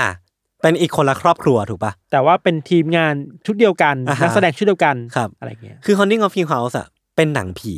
แต่ว่า ใช่ UC ใช่ เนี่ยไม่ได้เล่าเรื่องผี ใช่ แต่ว่าสำหรับผมอะผมคิดว่า Haunting of Hill House หรือว่าจากที่ผมไปได้อ่านบทวิจารณ์มาหรือว่าอะไรพวกเนี้ยพี่ อืม ผมรู้สึกว่าผีใน Haunting of Hill House อะมันเป็นเป็นการเมตาฟอร์ หรือว่าเป็นการเปรียบเปรยถึงโรคทางจิตเวชอะพี่ทัน เออ เออคือคือไม่ว่าจะเป็นโรคซึมเศร้า โรค เออ สกิโซฟรีเนียหรือว่าโรคหลายบุคลิกอะ เออเออ มันถูกเมตาฟอร์เป็นผีในเรื่อง Haunting of Hill House หรหอมดเลยคือคือ ไม่เคยคิดมุมนี้เลย เออคือ พอผมคิดมุมเนี้ยแล้วกลับไปดูอีกรอบหนึ่งอะผมรู้สึกว่าอ้าวเออมันใช่ว่ะ เออ คือ ครอบครัวฮิวเฮาส์เนี่ยหรือว่าครอบครัวของฮิวเนี่ย อืม มันมันไม่ใช่ครอบครัวที่ปกติอะมันเป็นครอบครัวที่มีปมแล้วกัน แล้วก็เป็นปมที่ค่อนข้างที่จะใหญ่ด้วยอะแต่ว่าปมเหล่านั้นน่ะมันถูกถ่ายทอดออกมาเป็นเรื่องของผีซะมากกว่า อืม ฉะนั้นน่ะพอเราออกมาถอยออกมาดูในแง่ของที่มันมันอาจจะเป็นโรคทางจิตเวชก็ได้ ที่มันก่อสร้างร่างผีเออมา อ่า เออ ก็เป็นไปได้ คือพล็อตคร่าวๆสำหรับคนที่ไม่เคยดูเนาะ อ่ะฮะ มันคือครอบครัวหนึ่งย้ายไปอยู่ในคฤหาสน์ อ่า หลังใหญ่หลังหนึ่ง ครับ แล้วก็เจอผี ใช่แค่นั้นเอง เรื่อย เออ ๆ แต่ข้างในดีเทลมันอ่ะโหมีอะไรเยอะแยะมากมายเลย เออ มันเป็นเรื่องของปมของครอบครัว มาก เออ แล้วก็ความบาดหมางอะไรบางอย่าง ระหว่างพี่น้อง ครับ อะไรเงี้ยแล้วก็นอกจากในเชิงเนื้อหาเราคิดว่าโปรดักชันมันดีมากเว้ย สวยมาก ภาพสวยมาก แล้วอันนี้พูดเลยก็ได้ว่าไม่สปอยหรอกเนาะคือว่า อือฮึ มันมีอีพีหนึ่งที่เป็นลองเทคอะ อือหือ ลองเทคสิบห้าทีหรือครึ่งชั่วโมงอะ เอ้ยเออเออใช่ใช่ใช่ใช่ โอ้โหโคตรมาสเตอร์พีซเลยอะ คือ คือผมยังจำติดตาว่าแบบ เอ้ย มัน เป็นลองเทคที่ดีมากๆ ดีมาก ดีมาก ลองเทคแบบ แล้วเราเราไปดูเบื้องหลังอะ อ่ะฮะ คือตอนแรกเราเราคิดเราชั่นใจว่า เอ้ย แอปหรือเปล่า ของปลอมหรือเปล่าแต่ว่าเบื้องหลังมันคือลองเทคจริงๆเว้ย มันจะมีลองเทคปลอมอย่างของเบิร์ดแมน เออเออไม่รู้ไม่ไม่แน่ใจ เบิร์ดแมน แต่อันเนี้ยเบื้องหลังมันคือเฮ้ยของจริงว่ะ เออเออเออ มันลองเทคแบบโหดจริงว่ะ อือฮึ แล้วมันดีงามมากเลย อืม เรียกว่าคลาสสิกแล้วก็ความน่ากลัวของผีก็น่ากลัวนะ อ่า ใช่ แล้วถ้าคนที่ชอบดูหนังแนวผีในบ้านอ่ะ โอ้โห เอาใจไปเลย น่าะเต็มอิ่มอ่ะ เอาใจไปเลย เพราะผีเยอะมาก ผีน่ากลัว ผีน่ากลัว วิธีการหลอกของผีมันก็น่ากลัวเหมือนกัน แล้วก็ไม่ได้คลีเช่เนาะ ไม่ไม่มัน เออ เราคิดว่า เออ มันเขาเรียกว่าอะไรเนี่ยมันแหวกแนวดีอ่ะ อ่า ใช่ ครับ คือผมรู้สึกว่าช่วงตอนแรกๆอ่ะจะเอาผีมาเยอะ แต่ อ่า พอหลังๆอ่ะจะเป็นเรื่องปมครอบครัวปมในจิตใจซะมากกว่า เออเออ เออซึ่งซึ่งก็ได้อีกอีกอารมณ์ไป ม ครับ มีทั้งหักมุมบ้างก็ไม่หักมุมบ้างก็ส อื นุ ม กดี อืมอืมอีกเรื่องต่อมาคือ I'm thinking of ending things ครับ คื คือ ไม่เคยดูเลย คือจะเป็นเรื่องของคู่รักคู่หนึ่งที่เดินทางกลับบ้านของแฟนหนุ่มละกัน ครับ เออเป็นเป็นบ้านเกิดของแฟนหนุ่ม คือโดยส่วนตัวอะผมดูหนังเรื่องนี้ไม่รู้เรื่องเว้ย อ้าวแต่ คือ ชอบเหรอ ความชอบของผมเรื่องเนี้ยคือคือมันมันแปลกอ่ะมันแปลกดีอ่ะแล้วก็เราดูไม่รู้ว่าเขาต้องการที่จะสื่ออะไร จนกว่าเราจะไปอ่านต่อว่า อ่า คนที่มันวิเคราะห์ว่าเรื่องเนี้ยมันเกี่ยวกับอะไรอ่ะคือสุดท้ายแล้วอ่ะตัวเอกสองคนอ่ะก็กลับไปที่บ้านเว้ยก็เจออา พ่อแม่ แต่ว่าตอนที่เจอพ่อแม่มันมีพ่อแม่ในหลายไทม์ไลน์อะพี่ทัน มันมีทั้งพ่อตอนแก่ พ่อตอนหนุ่ม หรือว่าแม่ตอนแก่แม่ตอนหนุ่ม แล้วก็บทพูดอ่ะ มันไม่เชื่อมต่อกันด้วยซ้ำอ่ะพี่ทัน นี่มันดาร์กปะเนี่ย คือคือคือมันงงมากอ่ะเออมันอาจจะเป็นเรื่องดาร์กก็ได้นะ เออคือคือมันมีความงงมันมีความซ้อนทับของไทม์ไลน์แล้วก็ อ่าอ่า ในแง่หนึ่งมันมีความซ้อนทับของตัวละครบุคคลด้วยซ้ำอ่ะเออแล้วสุดท้ายแล้วอ่ะ ผมพูดแค่นี้แล้วกันว่า I'm thinking of ending things อะมันเป็นเรื่องของความซับซ้อนในจิตใจคน เออ ซึ่งผมแนะนำว่าถ้าใครอยากงงเนาะ ให้แนะนำให้ไปดู จะได้ความงงแน่นอนกลับ แต่ มา ว่ามันได้อะไรที่มากกว่า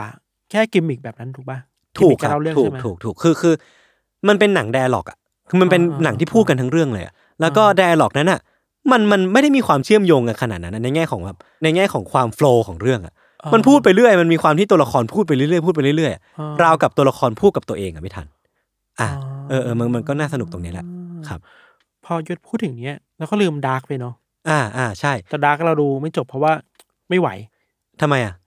ต้องใช้สมาธิมากเลย เออ เนี่ยผมเขียนไว้เลยว่า อีกซีรีส์หนึ่งที่อยากพูดถึงอ่ะคือคือเรื่องดาร์กแต่ว่า เออ ผมอ่ะยังไม่ได้ดูเพราะว่ายังหาเวลาดูไม่ได้ ต้องมีสมาธิในการดูมากเว้ย เออคือผมมั่นใจมากว่าผมต้องให้เวลากับมันสองสาวันเต็มเต็มอ่ะ อ่า แล้วก็นั่งดูไปเรื่อยๆนั่งดูไปเรื่อยๆซึ่งยังหาสองสาวันนั้นไม่ได้ก็เลยยังไม่ได้ดู แต่ว่าถ้าใครมาดูแล้วก็ก็ช่วยมาป้ายยาพวกเราหน่อยละกัน จริง ๆ มันมีอีกอันหนึ่งที่เราข้ามไป อือหือ แต่ว่าอาจจะเล่าได้ไม่เต็มที่เพราะคิดว่าหลายคนน่าจะเคยรู้จักมาแล้วอ่ะ ครับ มันมีสารคดีเกี่ยวกับครอบครัววัดอ่ะ อ่า คดีฆาตกรรมในครอบค อ รัว เม วัด ริกันเมอร์เดอร์ อเมริกันเมอร์เดอร์สอ่ะ ครับ อันนี้ก็โหดมาก มีชแนลหนึ่งของ หมอ ไทย ตังวะนะ เออหมอตังที่เคย cover ไว้เต็มเอียดเลย เออ ก็ไปหาดูกันได้ ได้ หรือว่าจะดูใน Netflix ด้วยก็ได้ แล้วก็จริงๆอ่ะ เรื่องเนี้ยเป็นเรื่องที่ผมอยากโฟกัสครับ เรื่องต่อมาเนี่ยคือคือเป็นเรื่องที่ผมอยากโฟกัสก็คือ เป็นสารคดีที่ชื่อว่า Hope Frozen อ่า อ่าพี่ทันน่าจะเคยดูแล้วแหละ อ่า คือผมเห็นมันมีกระทู้ในใน The Matter พี่ทันเป็นคนเขียนถูกปะ ไม่ไม่เป็น เป็ พี่ นน้อคง นหนึ่งเขียน อ่าโอเค คือคือ Hope Frozen เนี่ย ชื่อเต็มของมันคือ Hope Frozen A Quest to Live Twice ครับ หรือว่าชื่อภาษาไทยคือ ความหวังแช่แข็ง แล้วก็ขอเกิดอีกครั้งครับ อืม คือมันกำเป็นเป็นสารคดีที่กำกับโดยคุณไพลินวีเดล อืม คือถ้าถ้าเข้าใจไม่ผิดนะครับ เขาน่าจะเป็นนักข่าวด้วย แล้วก็เป็นผู้กำกับด้วย เข้าใจว่าไงนะ เพราะฉะนั้นวิธีการเล่าเรื่องอ่ะ มันจะมีความเป็น journalistic อ่ะ มันจะ เป็น มีสาวคาร ม คดีเชิงข่าว อ่าใช่ มันจะมีความเอาฟุตเทจข่าวของเมืองนอก หรือว่าแม้แต่สื่อที่เขายกหยิบยกมาใน ในสารคดีเรื่องเนี้ย ก็จะมีชื่อที่เราคุ้นหูกันอย่าง BBC อืม The Guardian หรืออะไรพวกเนี้ยก็จะอยู่ในเรื่องนี้ทั้งหมดเลย มันเป็นสารคดีที่มันบันทึกเรื่องราวของครอบครัวนวรัตน์พงศ์ครับ ครับ คือครอบครัวเนี้ยประกอบไปด้วยคุณพ่อที่ชื่อว่าสาธร อืม คุณแม่ชื่อว่านารีรัตน์แล้วก็ลูกชายคนโตชื่อว่าแมทริกซ์แล้วก็ลูกสาวคนเล็กที่ชื่อว่าน้องไอซ์ครับ คือน้องไอซ์เนี่ย ชื่อของเธอเนี่ยแปลว่าความรัก คือภาษาจีนหรือว่าภาษาญี่ปุ่นน่ะ อ่า แปลว่าความรักเลยนะ ไอใช่ไหม เออ น้องไอแล้วกันน้องไอ คือสาเหตุที่คุณพ่อเนี่ยตั้งชื่อว่าน้องไอเนี่ยเพราะว่าพี่ชายที่ชื่อว่าแมทริกซ์เนี่ยต้องการได้อยากมีน้องสาวมากๆ หรือว่าอยากที่จะให้น้องคนเนี้ยเกิดมามากๆอ่ะ เพราะฉะนั้นพอเธอเกิดขึ้นมา กลายเป็นว่ารอยยิ้มของเธอหรือว่าตัวตนของไอเนี่ยกลายเป็นสิ่งที่ทุกคนในครอบครัวเฝ้ารออไม่ว่าจะเป็นพ่อแม่หรือว่าแมทริกซ์เองหรือว่าญาติญาติๆหรือว่านานาเองก็ตามอ่ะพอเธอเกิดขึ้นมาน้องไอที่แปลว่าความรักเนี่ยกลายเป็นแสงสว่างที่เติมเต็มครอบครัวนวรัตน์พงศ์ได้อย่างดีมากๆอ่ะ ครับ เหมือนเป็นเคมีที่ทุกคนเฝ้ารอให้เกิดมาสักทีหนึ่งครับ แต่อยู่มาวันหนึ่งครับ คุณพ่อเนี่ยก็ไปทำงานที่หัวหินพิทันแต่ว่าคืนนั้นเนี่ยเขาเกิดฝันร้ายขึ้นมา ว่าอาจจะมีอะไรบางอย่างเกิดขึ้นกับครอบครัว อ่าฮะ คุณพ่อเนี่ยก็เลยโทรกลับมาบอกแมทริกซ์ว่าให้ไปปลุกน้องสาวที่ชื่อว่าน้องไอเนี่ย ให้ตื่นขึ้นมาเพราะว่าเขากังวลมันจะเกิดอะไรขึ้นกับเธอ เออ แต่ปรากฏว่าพอแมทริกซ์เนี่ยไปปลุกน้องไออะปลุกไม่ตื่นอะ อืม เออปลุกยังไงก็ไม่ตื่นเว้ยคือ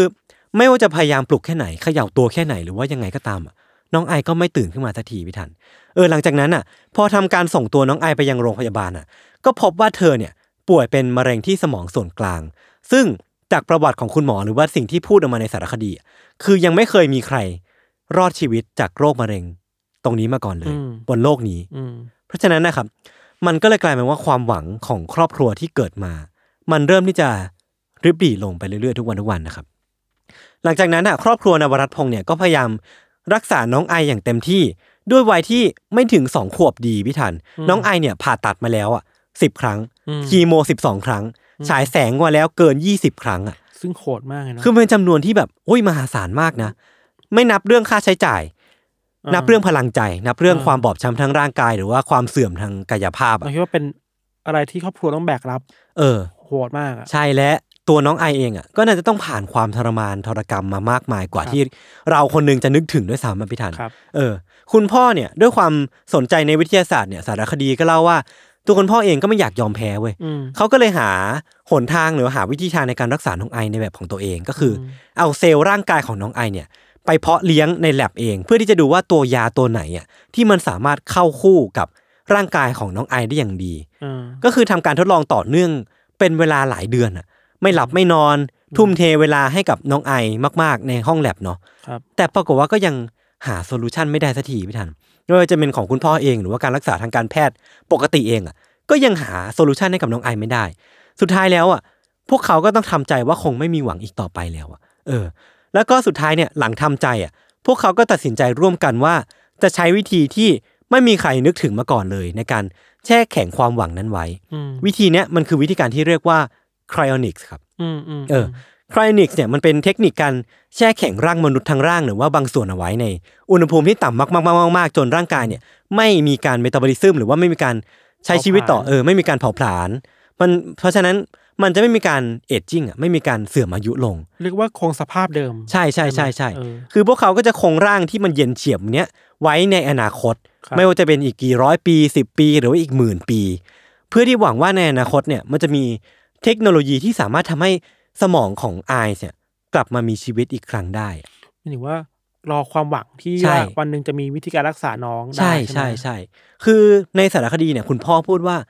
ไม่ว่าจะเป็นอีกกี่สิบปีร้อยปี หรือว่าอีกกับกี่พันปีก็ตามอะ อืม พวกเขาก็จะรอเว้ยเพราะว่าพวกเขาคงไม่มีความหวังในปัจจุบันนี้แล้วอะ อืม สุดสุดท้ายที่เขาสามารถทำได้คือฝากความหวังไปกับอนาคต อืม ไม่ว่ามันจะไกลแค่ไหนก็ตามเนาะ อืม อืม ผมมันทัชเนาะ ใช่มันเป็นความเศร้าอ่ะ คือคอนเซปต์แค่เนี้ยเป็นคอนเซปต์ที่กินใจผมมากๆอะ อืม แล้วรู้สึกว่ายังไงกูก็ต้องดูสารคดีเรื่องนี้ให้ได้อะ เราเราชอบชื่อด้วยแหละ ชื่อมันสะท้อนอะไรหลายอย่างมาก เออ Hope Hope Frozen Frozen อะเขาเรียกว่านะเก็บความหวังไว้แช่เย็น ใช่ แช่แข็งความฝันไว้ไม่ให้มันหายไปไม่ไม่ให้มันเลือนลางไปอ่ะ เออ คือมันเป็นการตั้งชื่อที่แบบทัชมากๆนะทัชจริง ๆอ่ะเออ เออ แล้วคือคอน FLICT ในเรื่องเนี้ยพี่ทัน มันไม่ใช่แค่ว่าเป็นคอน FLICT เรื่องของเทคโนโลยี เป็น ครับ คอน FLICT เรื่องของตัวน้องอายเอง หรือว่า อืม ครอบครัวเองอ่ะ อืม มันเป็นเรื่องของศาสนา อืม ความเชื่อ ความรัก ความหวัง ซึ่งมันมีอยู่ในนี้หมดเลยอะก็ไปดูต่อกันได้ ซึ่งทั้งหมดที่เล่ามาไม่น่าจะสปอยนะ เพราะว่ามันเป็นพล็อตเรื่องเป็นแก่นหลักของ ไม่ เรื่อง แก่นแหละนี่ ค คิ รั ด บ ว่าคนที่เลือกดูหนังเรื่องนี้เพราะว่าเนื้อหานี่แหละ ใช่ใช่ใช่จริงๆมันมียังมีดีเทลอีกเยอะแยะมากมายเลยอ่ะ ก็ อืม ไม่ไม่น่าผิดหวังจากการดูสารคดีเรื่องนี้ ซึ่งจริง ๆ แล้วสารคดีหรือว่าซีรีส์ในในฟลิกที่เป็นของไทยอ่ะ อือฮึ มันก็มีหลายเรื่องที่ดีเหมือนกันเนาะ อ่าอ่าอ่า นึกแบบเร็ว ๆ นอกจากโคฟลอเซนแล้วก็มีซีรีส์ที่เราชอบมากก็คือแบบ Voice อ่ะ อ่า ที่ที่รีเมคมาจาก ที่ เกาหลี คุณ อะ แพนเค้กเล่นใช่ปะ กับแอนดรูอ่ะ อ่าอ่าอ่า โหสนุกมาก แล้วไม่เคยดูเกาหลีอะมาดูไทยแบบโอ้โหนี่คือซีรีส์ที่เราชอบมากในรอบปีอ่ะ จำได้ว่าพี่ทันน่ะติดอยู่ช่วงหนึ่งเว้ย ติดมาก เออเออเออ สนุกมากคืออินเตอร์มาก อือฮึ พล็อตดีเล่นนักร้องนักแสดงดี เออ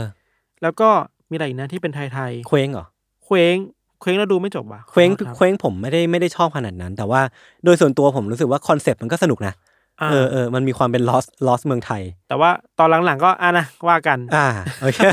แล้วก็อะไรอย่างที่ใหม่ๆ อ๋อ ล่าสุดเราดูอันนี้เว้ยเราเนื้อออกแล้ว ลองของ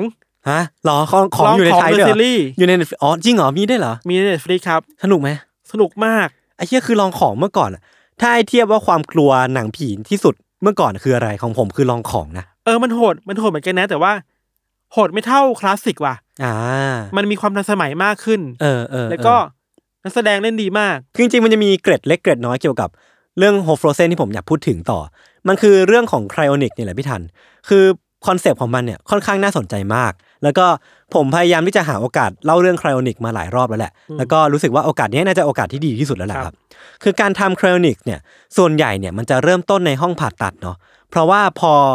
ถูกประกาศว่าเสียชีวิตปุ๊บเนี่ยการดำเนินการที่ดีที่สุดของไคลอนิกมันควรที่จะเริ่มนับตั้งแต่วินาทีนั้นเป็นต้นมาเลย อืม เพื่อที่จะลดความเสี่ยงหรือว่าลดการเสื่อมสลายของร่างกายลงให้ได้มากที่สุดอะเพราะฉะนั้นยิ่งเริ่มเร็วเท่าไหร่ยิ่งดีเนาะขั้นตอนแรกเนี่ยคนที่ทำการคลนิกเนี่ยก็จะต้องผ่าตัดเลือกเฉพาะสมอง หรือว่าเลือกทางร่างไปแช่ไว้ในอ่างน้ำแข็งที่มันเย็นมากๆเนาะแล้วก็จากนั้นนะครับก็จะทำการดูดน้ำที่อยู่ในร่างกายออกไปทั้งหมดเลยอะ หรอ เออ เพื่อที่เพื่อที่ว่าอะไร เพื่อที่จะได้เอาสารต้านความเย็นเนี่ย ฉีดเข้าไปแทนทดแทนน้ำในร่างกายเหล่านั้น อ๋อ สาเหตุคือ ตอนที่ร่างกายเนี่ยจะถูกทำให้เย็นเฉียบหลังจากนั้นอ่ะ อ๋อ ถ้ามันมีน้ำอยู่ในร่างกายหรือว่าน้ำอยู่ในเซลล์อะ อ๋อ น้ำเหล่านั้นจะกลายเป็นน้ำแข็ง และน้ำแข็งเนี่ยมันจะทำให้เซลล์เนี่ยหรือว่าร่างกายหรือว่าอวัยวะต่างๆเนี่ยมันถูกทำให้บาดเจ็บอ่ะ อ๋อ จากการแข็งของน้ำแข็งอ่ะ มันจะเสื่อม มันจะเสื่อม เสื่อมลงไปหรือเปล่า รวมกระทั่งว่าอาจจะกลับมาใช้งานไม่ได้ ถ้ามันเป็นน้ำแข็งเนาะ อ่าอ่าอ่า นั่นกลายเป็นว่าทุกครั้งที่จะทำไคลอนิกอะจะดึงดูดน้ำออกมาทั้งหมดเลยอะ อ๋อ แล้วก็ฉีดสารต้านความเย็นเข้าไปเพื่อให้น้ำเหล่านั้นมันหล่อเลี้ยงร่างกายต่อไปเรื่อย อ๋อ ๆเออก็เป็นเรื่องที่น่าสนใจเนาะว่าเฮ้ยกระบวนการนี้มันเป็นกระบวนการที่เรานึกไม่ถึงมาก่อนว่าเฮ้ยมันจะทำมันมีวิธีกรรมวิธีอย่างนี้ด้วยอ่ะ เพื่อถนอม ใช่เพื่อถนอมร่างกาย จากนั้นนะครับพอเอาน้ำในร่างกายออกมาหมดปุ๊บฉีดสารต้านความเย็นไปเข้าไปปุ๊บเนี่ย ก็ต้องใช้ไนโตรเจนเหลวทำให้ร่างกายเย็นเฉียบ มันมีเขียนเอาไว้ในวิกิพีเดียหรือว่าในซอสต่างๆว่า อุณหภูมิเนี่ยมันจะประมาณลบร้อยสาสิบองศาเซลเซียสอะ อืม ซึ่งมันเย็นมากๆ เย็นโคตร ม ๆเออ แล้วก็จะทำการเก็บรักษาเอาไว้ในภาชนะพิเศษละกัน ที่ถูกสร้างขึ้นมาเพื่อเก็บไคลอนิกส์โดยเฉพาะเลย อืม ครับ โดยจากข้อมูลที่ผมไปหามาเนี่ย มนุษย์คนแรกที่ทำการไคลอนิกส์เนี่ยคือ ชื่อว่าดรเจมส์ฮีรามเบดฟอร์ด ม คือเขาเนี่ยเป็นศาสตราจารย์ด้านจิตวิทยาที่เสียชีวิตด้วยโรคมะเร็งไต คือเขาเนี่ยถูกแช่แข็งไว้ตั้งแต่เสียชีวิตในปี 1967อ่ะ ม 53 ปีแล้วอ่ะ อืม เออ คือมันนานมากๆนะ นานกว่าที่ผมคิดอีกนะ อืม ตอนแรกผมนึกว่าคร o นิกเนี่ยมันจะเป็นเทคโนโลยีที่ค่อนข้างใหม่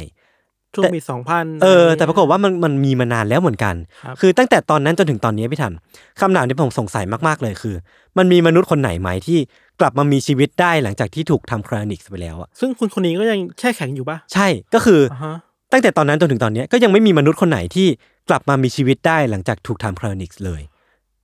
ถึงตอนนี้เราจะตอบไม่ได้ แต่ถ้าเป็นอีกยี่สิบปีสามสิบปีสี่สิบปีอะ เออ อาจจะตอบได้แล้วหรือเปล่าวะ ใช่ใช่ใช่คือ ใช่ไหม ในอนาคตอันใกล้เนี่ยอาจจะยังไม่มีหวัง เพราะว่า อืม มันยากอะมากๆอะในการที่จะทำให้คนที่ถูกทำครนิกเนี่ยจะกลับมามีชีวิตอีกครั้งหนึ่ง มันยากยังไง ความยากเหล่าเนี้ยมันถูกเล่าไว้ในโฮฟโรเซนหมดแล้ว แต่ว่าผมก็ไปหาข้อมูลเพิ่มเติมแล้วกันว่ามันยากยังไงเนาะในการที่จะดึงคนกลับมาจากการถูกแช่แข็ง คือพี่ธันลองนึกภาพว่าฟองน้ำฟองหนึ่งเนี่ยมันมีน้ำอยู่เต็มไปหมดเนาะแล้วพอเราดูดน้ำจากฟองน้ำออกมาเนี่ย มันก็จะฟีบลงถูกปะ ม เออไอการฟีบเหล่านั้นอ่ะ มันแปลว่าโครงสร้างของฟองน้ำเนี่ยมันถูกพังทลาย พอลองนึกภาพว่าฟองน้ำนั้นอ่ะเท่ากับสมองอะพี่ทัน พอเราดูดน้ำออกมาหมดเนี่ย โครงสร้างที่มันพังทลายมันหมายถึงสมองส่วนต่างๆ เซลล์ต่างๆที่อยู่ในสมองไม่ว่าจะเป็นไซแนปส์หรือว่า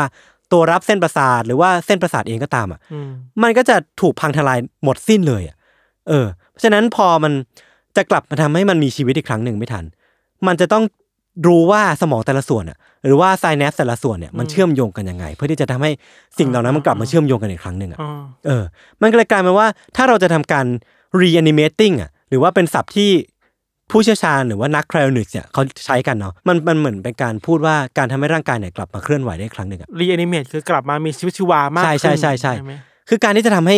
reanimating ได้เนี่ย เราจะต้องเข้าใจสมองอย่างทะลุปรุโปร่งมากๆว่า อืม สมองแต่ละส่วนเนี่ยมันเชื่อมโยงกันยังไงบ้าง อืม เดี๋ยวผมลองยกตัวอย่างคร่าวๆแล้วกัน คือแค่การเรียงเลขกับพี่ทันแค่การที่เราจะพูดออกมาว่า 1 2 3 4 5 6 7 8เนี่ย อืม มันใช้สมองส่วนไหนบ้างเนาะ คืออส่วนที่ใช้เนี่ยมันคือการส่วนประมวลผล ส่วนวิเคราะห์ลำดับ ส่วนพูด ส่วนต่างๆนานามากมาย ซึ่งแค่แค่แค่เรียงเลขเนี่ยมันก็ซับซ้อนมากพอแล้วอะ อืม แล้วลองนึกภาพว่าการใช้ชีวิตประจำวันเนี่ย มันจะซับซ้อนขนาดไหนอะเออ แล้วพอเราจะทำให้สมองส่วนหนึ่ง หรือว่าสมองทั้งสมองเนี่ยมันโครงสร้างมันพังทลายไปแล้วอะกลับมาเชื่อมโยงเชื่อมต่อกันได้อีกครั้งหนึ่งอะมันแทบจะเป็นไปไม่ได้ในยุคสมัยนี้หรือว่าในอนาคตอันใกล้เลยด้วยซ้ำอะ คือเราแค่คิดว่า ก่อนที่เราจะรู้เรื่องเนี้ย อ่าฮะ เราแค่คิดว่าแค่ร่างกายเนาะ เออ แต่จริง ๆ แล้วมันมีมากกว่าแค่ร่างกายแค่แขนขาเซลล์ ใช่ ธรรมดา ใช่ มัคือสมองอ่ะ มันคือเรื่องของเส้นประสาท แล้วสมองมันคือสิ่งสำคัญ มากๆ ที่สุดเลยมั้ง เออ ในร่างกายเรา อ อ่ะ อออใช่ แล้วการกลับมาให้มันทำงานอีกครั้ง อืม จากที่ถูกแช่แข็งเอาไว้อ่ะ ใช่ โหเออว่ะมันยากจริงๆว่ะ เออเออเออ ซึ่งมันต้องแลกเนาะ ใช่มันต้องแลกมันต้องแลก หมายถึงว่า โอเคแหละแลกการแช่แข็งเอาไว้ เพื่อรอว่ามันจะมีวิทยาการอะไรบางอย่างในอนาคต อืม ที่กลับมาช่วย ชีวิตคนคนนี้ได้อะ อืมอืมอืม มันคือการการพร้อมแลกแหละอย่างที่เราบอก เออเออ แลกกับความหวังที่มีอยู่อะ มันเป็นความหวังสุดท้ายอ่ะ ซึ่ง เออ เขาก็เลือกที่จะแช่แข็งความหวังสุดท้ายนั้นเอาไว้ เพื่อที่หวังว่าในอนาคตจะมี เทคโนโลยีที่สามารถรองรับความหวังนี้ได้ อืม อืม พูดไปพูดมามันก็ดูเป็นแบล็กมิลเลอร์ประมาณหนึง เออใช่ใช่ใช่ เนาะ เออ ก็น่ากลัวเหมือนกัน เราเคยเห็นข่าวแบบนี้แหละ อือฮึ ในอเมริกาก็แบบบางคนก็แบบตายแล้วก็ คลอนิกส์ เออ แต่อันเนี้ยไม่ได้ เออนาน่าจะคล้ายเคสแบบเนี้ยคือว่าเสียชีวิตแล้ว อือฮึ แต่ก็ไม่ฝังอ่ะ อืมอื เอามาแช่ แช่ในตู้หล่อเย็นแบบเนี้ย เออเออเออ เพื่อรอว่าในอนาคตจะมีวิทยาการบางอย่างที่ฟื้นคืนชีพคนเหล่านี้ขึ้นมาได้ อืมอืมอืม โหมัน เราจะไปทางนั้นได้ ก็ดูแบบน่ากลัวไหมก็น่ากลัวแต่ว่า ถามว่าดีไหมสำหรับเคสแบบน้องคนเนี้ย อือฮึ ก็ดีเบียดได้เนาะ ใช่ใช่ใช่ มันคือความหวังที่อยากให้ลูกกลับมา เออ ก็ไม่ผิดที่แม่จะหวังอะ เออ ค มั วาน มหวังมันดีเสมอแหละแล้วว่า มันมันมันก็ผูกถูกพูดถึงในนี้เหมือนกันนะว่า เออ คนรอบข้างอ่ะ ก็มองว่าการที่เอาลูกตัวเองไปแช่แข็งอ่ะ อืม มันในความเชื่อของคนไทยอ่ะมันคือการที่วิญญาณจะไม่ได้ไปผุดไปเกิดหรือเปล่า เออ หรือว่าในในแม้กระทั่งตัวละครที่เป็นพี่ในแมทริกซ์เองเนี่ย อืม ก็พูดว่าถ้ากลับมาแล้วอ่ะ ถ้าโครงสร้างของสมองมันถูกทำลายลงไปแล้วอ่ะ อืม ความทรงจำที่น้องไอมีอยู่อะมันอาจจะไม่มีแล้วก็ได้ แล้วความทรงจำเหล่านั้นอ่ะ มันคือตัวที่เชฟตัวตนของน้องไอหรือเปล่า เพราะฉะนั้นถ้าความทรงจำไม่เหลืออยู่แล้วอ่ะน้องไอจะยังเป็นน้องไออยู่หรือเปล่า มันคือคำถามเชิงปรัชญามากเลยอะ เออกลายเป็นว่าวิทยาศาสตร์เนี่ยมันมันตั้งคำถามกับปรัชญามากๆว่าตัวตนของเราคืออะไร เออ แล้วเรากลับมาอีกครั้งเรากลับมามีชีวิตอีกครั้งหนึ่งอ่ะเราจะยังเป็นตัวเองอยู่หรือเปล่า ใช่ หรือว่าถ้าไม่มีความทรงจำแล้วอ่ะ อือฮึ คือสมมติว่ามนุษย์เราอ่ะ มันมันเป็นวันนี้ได้อะเรา อ่า เป็นเราได้ในวันนี้เพราะเรามีความทรงจำเกี่ยวกับอดีตไว้ย อ่าฮะ เพราะอดีตมันหล่อหลอมเราถูกปะ ใช่ใช่ แต่ถ้าเขาตัดความความทรงจำหายไปปุ๊บอะ เออ มันจะเป็นเราอยู่ปะวะ นั่นสิ เออเออเออก็น่าตั้งคำถาม ครับ ผมนึกถึงเรื่องที่พี่ทางเคยเล่าอ่ะเรื่องเรื่องโรค อะไรนะ โรคประหลาดปะที่มันเป็นเรื่องของคนที่เสียความทรงจำอะไรบางอย่างหรือปะ คุ้นคุ้น เออหรือว่าไม่น่าไม่แน่ใจ แต่มันก็ อ่า ตั้งทำให้เราก็ตั้งคำถามกับตัวเองเหมือนกันว่าตัวตนของเราคืออะไรเนาะ ๆครับ เอออีกเกรดหนึ่งที่น่าสนใจคือในปี 1991อ่ะที่ผมพูดถึงว่ามันเป็นมนุษย์คนแรกแล้วกันครับ ที่ถูกทำคร o นิกส์เนาะคุณเบสฟอร์ดเนี่ยสภาพร่างกายหรือว่าสภาพศพของเขาเนี่ยที่ถูกทำคร o นิกส์ไว้เนี่ยสภาพเนี่ยมันค่อนข้างที่จะดีคอมโพสอะหรือว่าค่อนข้างที่จะเสื่อมสลายแล้วอะ อืม คือร่างท่อนบนของเขาเนี่ยมันมีการอาการอักเสบไปพิทัน ผิวหนังเขาเริ่มมีการบวมแดงหรือว่าอาการติดเชื้อแล้วอะ อ่า หรือว่าจมูกของของของเบสฟอร์ดเนี่ยมันเริ่มที่จะเละแล้วอะ ครับ เออหรือว่าหน้าอกเนี่ยมันแตกลงแล้วอะคือความท้าทายอย่างหนึ่งคือ ไม่ต้องนึกถึงอนาคตอันไกลโพ้นว่าเราจะกลับมาทำให้เขามีกลับมามีชีวิตได้อีกครั้งหรือเปล่า อืม เราพูดถึงแค่การเก็บรักษามันอะเรามีเทคโนโลยีที่ดีพอหรือยังในการที่จะเก็บรักษาร่างกายให้มันดำเนินไปถึงจุดนั้นได้หรือเปล่า เออ คืออีกอีกอย่างหนึ่งที่ผมไปหาข้อมูลมาคือ มันก็มีคนดังหลายคนอะที่บอกว่าถ้าตัวเองตายอะ อืม จะเลือกวิธีทำไคลอนิกส์อะเพื่อที่จะอยากมีชีวิตต่อในอนาคตอะ มีใครบ้างอ่ะ ก็มีสองชื่อแล้วกันที่ที่ผมคุ้นหูหน่อย อ่า คือแลรี่คิงเป็นนักเขียน อ่า ชื่อดัง เป็นนักข่าวด้วยมั้ง เออ น่าจะใช่ แล้วก็มีปีเตอร์ทิวคือที่เป็นเป็นเพย์พอล า เออคนนี้ก็เป็นนักธุรกิจชื่อดังมากคนหนึ่ง า คืออา คือคนที่ดังอ่ะ ก็น่าจะรู้มีความรู้สึกเสียดายชีวิตตัวเองหรือเปล่านะ ไม่แน่ใจเหมือน เออ กัน แล้วก็อยากที่จะเก็บรักษาชีวิตตัวเองไว้เออ ครับ หนังหนังเรื่องที่ใช้ครนิกส์เป็นเป็นคอนเซปต์หลัก หรือว่ามีการหยิบยกเรื่องของครนิกส์มาเล่าเนี่ยก็จะมีเอาเธอคาร์บอนซึ่งอยู่ใน Netflix เหมือนกัน อ่าอ่าอ่า เออพี่ธันน่าจะเคยเห็นภาพ อันนี้ไซไฟบูกัน เออเออเออแล้วก็ Passengers อะที่ Passenger ไม่เคยดู เจนิเฟอร์ลอเรนซ์เล่นกับคุณคุณทุลสิกปาร์คครับผมจำชื่อไม่ได้อะ คุณจูสปาร์ค เป็นเป็นยานลำหนึ่งที่ดำเนินไป ย้ายย้ายที่ไปอยู่ใน อ่า ดาวอังคารหรือเปล่านะ อ่าอ่า แล้วก็สตาฟร่างกายของมนุษย์ไว้ในละ อ่า ในยานลำนั้น มันก็คือใช้เทคโนโลยีครอนิกส์นี่แหละ ถ้าใครรู้ว่าคุณจูสปาร์คคือใครเนี่ยก็คอมเมนต์ให้ยศได้นะครับ ผมจำชื่อเขาไม่ ได้อะ โอเคประมาณนี้อ่าคริสแพทคริสแพทใช่ เนี่ยเทปนี้เรามีเสียงสวรรค์มาหลายครั้ง เออแล้วนะ เออขอบคุณมากครับขอบคุณที่ยังไม่ทิ้งกันนะครับ คริสแพทนะครับ ครับเออใช่คริสแพตครับผม โอเค วันเนี้ยเรื่องที่ผมและพี่ธันเตรียมมาก็มีประมาณนี้ ครับ ติดตามมาด้วยเคสได้ในเอพิโซดต่อๆไปทุกช่องทางของ s ัมมอนพอดแคสต์เช่นเคยนะครับ วันนี้พวกผมสองคนลาไปก่อน สวัสดีครับ สวัสดีครับ